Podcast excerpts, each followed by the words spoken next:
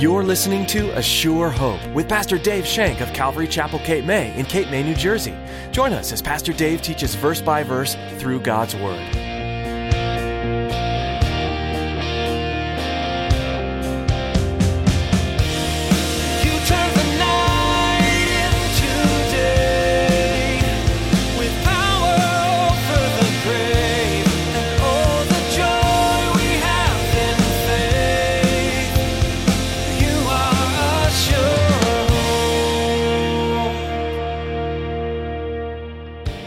Many of us lack the power for service. And we get stuck in this rut. We can't understand why we're stuck in a rut because we don't have the power source. We do not have the power. Some of us ignore the Holy Spirit. We don't allow Him to have complete access of our hearts. We don't ask Him for His power so we could be in service and do the things that God wants us to do. We lack the power source. We lack the power source. It's like trying to drive a car without the engine. We don't have any power.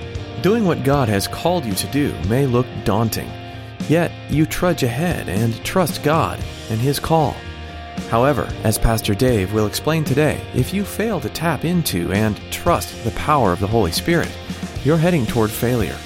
You are too weak on your own, but unstoppable for ministry with the Holy Spirit. Now here's Pastor Dave in the book of 1 Samuel chapter 10 as he begins his message, Saul experiences the anointing.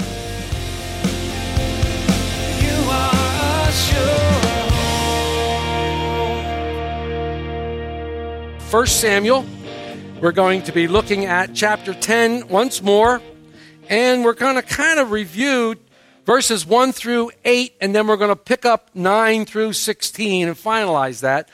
So if you'll open up your Word of God to 1 Samuel 10, let's read. I'm going to read through the 16 verses of 1 Samuel 10 beginning and i'm going to start with 1 samuel 9 27 and we'll read through the first 16 verses of 1 samuel 10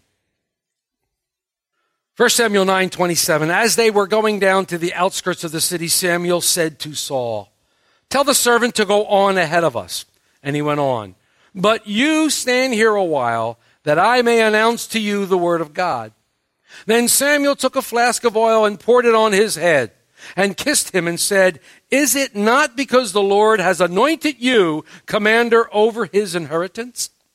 When you have departed from me today, you will find two men by Rachel's tomb in the territory of Benjamin at Zelzah. And they will say to you, The donkeys which you went to look for have been found. And now your father has ceased caring about the donkeys and is worrying about you, saying, What shall I do about my son? Then you shall go on forward from there and come to the terebinth tree at Tabor. There, three men going up to God at Bethel will meet you, one carrying three young goats, another carrying three loaves of bread, and another carrying a skin of wine. And they will greet you and give you two loaves of bread, which you shall receive from their hands. After that, you shall come to the hill of God where the Philistine garrison is. And it will happen when you have come there to the city that you will meet a group of prophets coming down from the high place with string instrument, a tambourine, a flute, and a harp before them, and they will be prophesying. Then the Spirit of the Lord will come upon you, and you will prophesy with them and be turned into another man. And let it be when these signs come to you that you do as the occasion demands, for God is with you. You shall go down before me to Gilgal, and surely I will come down to you to offer burnt offerings and to make sacrifices of peace offerings. Seven days you shall wait till I come to you and show you what you should do. So it was when he, Saul, had turned his back to go from Samuel that God gave him another heart. And all those signs came to pass that day. When they came to the hill where there was a group of prophets to meet him, then the Spirit of God came upon him, and he prophesied among them. And it happened when all who knew him formerly saw that he indeed prophesied among the prophets, that the people said to one another, What is this that has come upon the son of Kish? Is Saul also among the prophets? Then a man from there answered and said, But who is their father? Therefore it became a proverb Is Saul also among the prophets? And when he had finished prophesying, he went to the high place. Then Saul's uncle said to him and his servant, Where did you go? So he said, To look for the donkeys When we saw that they were nowhere to be found, we went to Samuel. And Saul's uncle said, Tell me, please, what Samuel said to you. So Saul said to his uncle, He told us plainly that the donkeys had been found. But about the matter of the kingdom, he did not tell him what Samuel had said. So we studied at length last time that Saul had been anointed king of Israel. Samuel had anointed him in the presence of God. And I love the verse 27 when Samuel said to Saul, But you, Saul, stand here a while that I may announce to you the word of God. I love that. Announce to you the word of God. And this is what a prophet does. A prophet brings forth the word of God. And sometimes it's futuristic, but a lot of times it's just the word of God for now, what is happening and what's going on. In fact, it has been said that pastors, Bible teachers, and those who teach Bible studies and teach the Bibles are prophets. Because we're bringing forth the Word of God. We're sharing the Word of God with you, and sometimes it even becomes prophetic. It even becomes futuristic. I know you've been in church with a friend of yours, and as the pastor was preaching, the friend of yours gives you the sharp elbow and says, You told him I was coming. You told him everything that was happening to me. Well, see, that's prophecy. The Holy Spirit knew of that person's plight, knew of that person's trouble, knew what was going on in their heart. And as the pastor or the preacher or whomever is teaching God's word, the Spirit is working through him and he's declaring things to each one of you and to each person. And so it becomes prophecy, bringing forth the word of God. So Samuel anointed Saul by pouring oil on his head. He poured this oil on his head. And remember, in Scripture, Oil is always a symbol of the Holy Spirit. So he's anointing Saul with this oil, and he says in verse 1 of chapter 10, Is it not because the Lord has anointed you commander over his inheritance? Here, Samuel was actually doing the anointing. He was actually pouring the oil over Saul's head, but it was the Lord who was doing the anointing. The Lord was doing the anointing. The Lord had called Saul to be king. The Lord was going to empower Saul to do the work he called him to do by his Holy Spirit. It was Saul who was going to be the king. The Lord had called him. The Lord chose him out of all Israel. But Samuel was pouring the oil on his head. He said, Isn't, hasn't the Lord called you? The Lord has anointed you. God raises up men and women. He anoints them with his spirit and then man recognizes it. Man recognizes that anointing, and we declare that person to be this or that or whatever. Here we see God doing that to Saul. And then in verses 2, 3, 8, Samuel basically prophesies, tells Saul that he, all this is going to take place. When you leave here, these things are going to happen. You will find out that the donkeys you were searching for were okay. And you're going to find out that your father is no longer concerned with their safety, but he's concerned with your safety and he's worried about you. We find out in verse 2. This is going to happen at Rachel's tomb. In verse 3, we find out that there's three men going to worship God at Bethel. And they're going to be carrying things three goats, three loaves of bread, and a skin of wine.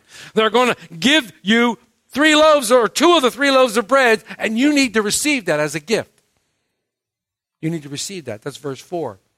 You're going to meet up with a group of prophets near the garrison of the Philistines at the hill of God. And they're going to be carrying instruments and they're going to be prophesying. Verse 5. And then the Spirit of the Lord will come upon you. The Spirit of the Lord will come upon you, Saul, and you too will prophesy because God will turn you into another man, turn you into a new man. What a great scripture. What a beautiful, beautiful picture we have here. What a beautiful picture we have. God will turn us into a new man, a new person. Behold, all things are new. If any man be a new creation, any man be in Christ, a new creation, the newness of God. When these signs come about, Saul, you're to do accordingly as occasion demands. In other words, he was saying, when these signs come about, when the Holy Spirit comes upon you and these men are prophesying, you're going to prophesy too. You're going to prophesy. You're going to do as occasion calls. You're going to do these things. Why? Because God is with you. That says verse 7. God is with you. And go to Gilgal now and wait for seven days, and then I, Samuel, will come to you, and then I'm going to tell you what God wants of you. I love that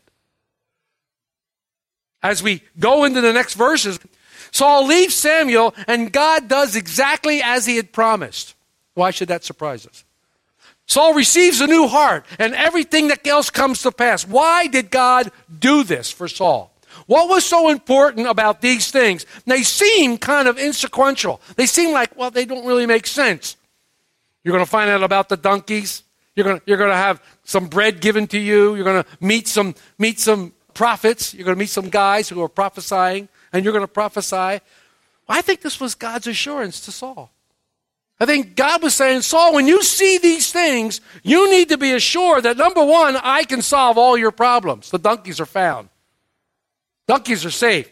Number two, I can supply all your needs because I'm going to, you're going to give bread. Somebody's going to give you bread. I supply everything you need. And thirdly, I'm going to give you the power, Saul, that you need to lead this country when the Holy Spirit comes upon you. Think about that. Isn't that a great example for us? Isn't that a great example for us to know God is able to handle anything that comes your way today? God is able to handle it. In fact, He already knows what's going to befall you before it even comes. God knows, and He can handle. He is able. He is more than able to handle anything that come your way. Another song. He is able to do that. He does those things. He's able to handle anything. God supplies all your needs and all the riches through Christ Jesus. He does that. God does that. And God will give you the power for service. If you ask, the Holy Spirit will come upon you with that dynamic power, the dunamis power. Just like they get the word dynamite from, that dynamic power. Power to live the Christian life the way God wants you to live it. And power to be witnesses for Jesus Christ. We can learn from these things. We can see that God is always faithful. God never fails. Everything God has ever said he was going to do, he has done time and time and time again. Scripture says he is faithful when we are faithless. God's faith continues to flow even when we don't choose to believe it or see it. This is the mindset that any person wanting to be in service to the Lord should have. Care of the Father. He's always with you. Communion with the Son, Jesus Christ. Always having communion with the Son, knowing that He's going to supply all my needs in Christ Jesus. And a new heart that is changed by the Holy Spirit. These three alone are needed for any type of service that you might do for the Lord. Many of us have great knowledge of what God is in control and will handle all things. Many of, many of you have all that knowledge. You know that. And you can tell me, well, we know God works all things together for good for those who are called according to his purpose. You know that. Many of us have a relationship with the Son, Jesus Christ, by faith, and we believe in His sacrifice on the cross. We believe that God raised Him again on the third day. We believe that, and with, by that we are born again. We are new. We know that God supplies all our needs and all our riches through Christ Jesus. But many of us lack the power. Many of us lack the power for service. And we get stuck in this rut. We can't understand why we're stuck in a rut because we don't have the power source. We do not have the power. Some of us ignore the Holy Spirit. We don't allow Him to have complete access of our hearts. We don't ask Him for His power so we could be in service and do the things that God wants us to do. We lack the power source. We lack the power source. It's like trying to drive a car without the engine. We don't have any power. These three things must be evident in a man and woman of God in order to be effective in any ministry. Any ministry you might do, these things must be effective. If you don't have a firm understanding of this, that God cares for you, that He's on your side, that He'll never leave nor forsake you, that He cares about everything that you're going through, even at this moment, you will never be able to administer His amazing grace to someone else.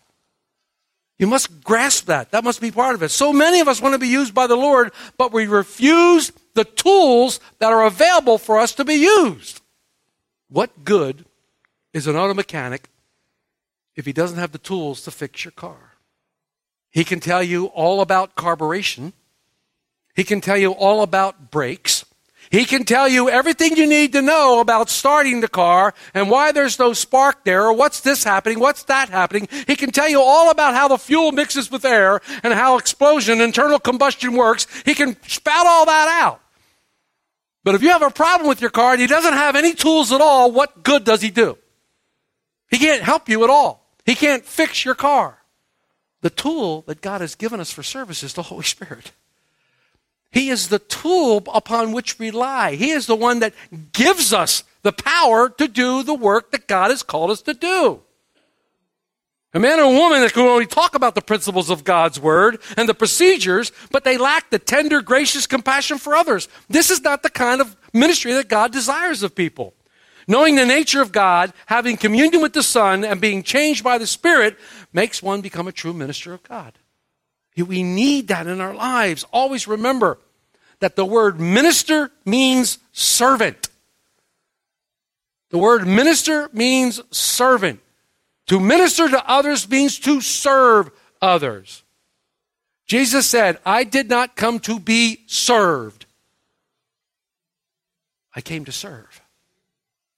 That's our model, that's our example. So in verse 10, we see that Saul meets the group of prophets and that the Holy Spirit comes upon him. All of a sudden, he's endued by this major power of the Holy Spirit. And what's the evidence that he gives? He starts prophesying. Look at verse 10. When they came there to the hill, there was a group of prophets to meet him. Then the Holy Spirit came upon him, Saul, and he prophesied among them. He started exhibiting a gift of the Holy Spirit. As the Holy Spirit came upon him, he started exhibiting this gift of prophecy. He too prophesied. So we have the evidence of the Spirit upon Paul. He was prophesying. Remember, very important, that in Old Testament times, God gave the Holy Spirit out to those he would use. He gave the Holy Spirit out to those to, he would use. Read back through the Judges. As we look at the Judges, remember, certain people were called to be judges, and God would give them the Holy Spirit. He would allow them to have the Holy Spirit to do the task that they were supposed to do. But he also could take it back. He also could take it back. Hence, David in Psalm 51 don't take your Holy Spirit from me. Don't take your Holy Spirit from me. But today, as believers in the new covenant, by placing our faith in Jesus Christ, God places the Holy Spirit within us, the helper, the comforter, the paracletus, the one who will come alongside. He is now within us. He leads us into all truth. He convicts us of sin. He transforms us into the image of our Savior from within inside out. The Holy Spirit is God's deposit, His earnest, His down payment that we are His children. Take a minute and turn to the beautiful chapter 1 in Ephesians. It's, we need to read this. In chapter 1 in the book of Ephesians, specifically 13 and 14, in chapter 1, it says, In Him, you also trusted after you heard the word of truth, the gospel of your salvation, in whom, having believed, you were sealed with the Holy Spirit of promise, who is the guaranteed of our inheritance until the redemption of the purchased possession to the praise of his glory. Hallelujah. And in the old English, in the King James, it says, You are the earnest. It's earnest money. How many of you bought a house? When you buy a house, what do they want? They want earnest money. It means, I'm giving you this money because I'm going to buy this house. If I back out, I'm going to lose the money. Well, this is what God has given us. God has given us earnest. He's given us a, a, taste of His inheritance. He's given us the Holy Spirit. This means we are His. We are sealed. We are His. The scripture says nothing can take you out of the palm of His hand. We are His. We belong to Him. And he's given us this earnest of eternal life, the Holy Spirit. That's what he's saying there. That's what Paul is saying to the Ephesian church. The earnest. God's Spirit is, he's always with us. He's always there, and we can grieve him. We can even quench him, but we can't drive him away, for he is with us forever. He is there forever. The Spirit enabled Paul, possibly for the first time in Paul's life, to have a personal relationship with his God. Remember, we said that Paul wasn't very much of a religious guy. He didn't really have much time for the, for the temple, he didn't really have much time for a relationship with God. But through the Holy Spirit now, he's got this relationship with the Lord. And he's able to express it with praise and worship. But unfortunately, we're going to see that this, becomes very short lived. It becomes very short lived because Saul fails miserably. If Saul had continued his walk with the Lord, and if he had nurtured that walk, things would have been much different. But unfortunately, pride, desire for power got the better of him. You know, I've been blessed to be a pastor here for seven years. I've been blessed before that to be an elder in Calvary Chapel Vineland for some 11 years.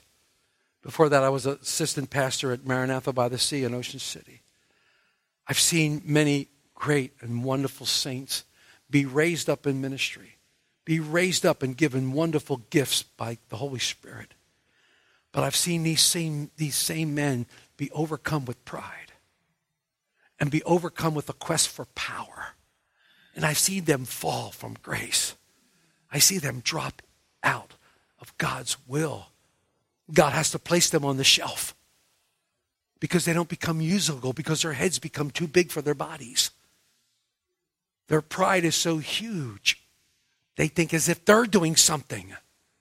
Oh, if we ever think that we have anything to do with this, we're really in a bad way. We are really in trouble. And I'll say this out front if you ever come to this church to hear me, you're in bigger trouble than I thought. You need to come to church to hear God. You need to come to church because God's ministering to you through His Word, because the Spirit is drawing you here. We don't go to church for a man or a woman. We go to church for God and God alone. We seek Him and Him alone. Because man will fail you every single time. And if I haven't failed you, hang around. It's not my want, not my want to fail you, but I probably will. Someone walking with God, praising Him and worshiping Him, serving Him, suddenly they cease to nurture their relationship. All of a sudden, Bible study is beneath them. All of a sudden, they think they know it all. They have everything gleaned in there. Oh, I know everything. I know that story. I know that story. I know the Bible. I'm a walking Bible encyclopedia. Just ask me. I'm dying to tell you what I know about the Bible. They cease to nurture that relationship. They become prideful and desire for power. I want to be on their throne. I want to take theirs. Sound familiar? Satan, I will sit on that high throne. I will be exalted. Ooh, bad place to be. Bad place to be. When this happened, God has to place them on the shelf. And they can't be used until they repent, until they fall flat on their face and repent to their God and ask to be restored. God can restore them.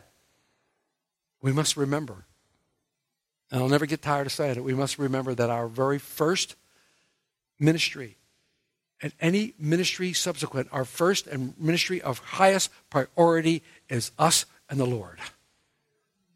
Out of that relationship between me and my God, between me and my Savior Jesus Christ through the Holy Spirit, everything else flows. Everything else flows. If I'm not in tune with Him, I cannot give to you what He gives to me. I cannot do that. If I'm not in tune with Him, if I'm not praying, reading my Word, studying, being close to Him, if I'm not doing that, what good does it do? What good does it do? Our relationship is premier. In 1113, interesting scenario happens. Let's read 11 through 13. And it happened when all who knew him formerly saw that he indeed prophesied among the prophets, that the people said to one another, What is this that has come upon the son of Kish? Is Saul also among the prophets? Then a man from there answered and said, But who is their father? Therefore it became a proverb Is Saul also among the prophets? It seems that some of Saul's old buddies got news that he was prophesying, and they scoffed at him. You are Although our time is coming to a close for the day, you don't have to stop studying God's Word. Feel free to read ahead in the book of 1 Samuel and find more teachings from this series online at ASureHopeRadio.com. All of Pastor Dave's messages are available to download for free. You can even subscribe to our podcast on iTunes to have updated messages sent right to your computer or phone. Find links at our website. Again, that's ASureHopeRadio.com. While we'd like to invite you to join us in person for church at Calvary Chapel Cape May, right now we're following the Lord's guidance and remaining closed. However, we are still holding services online. Join us on Sunday mornings at 10 on Facebook and YouTube. Just follow the links you'll find at ASureHopeRadio.com. We're also streaming our Wednesday service at 7 p.m., along with Bible study and devotionals each week. It's important to stay connected to church community during this time, so we hope you'll join us. Is there anything we could be praying about for you? Please let us know. Call us at 609 884 5821. That's 609 884 5821. Would you pray for us too?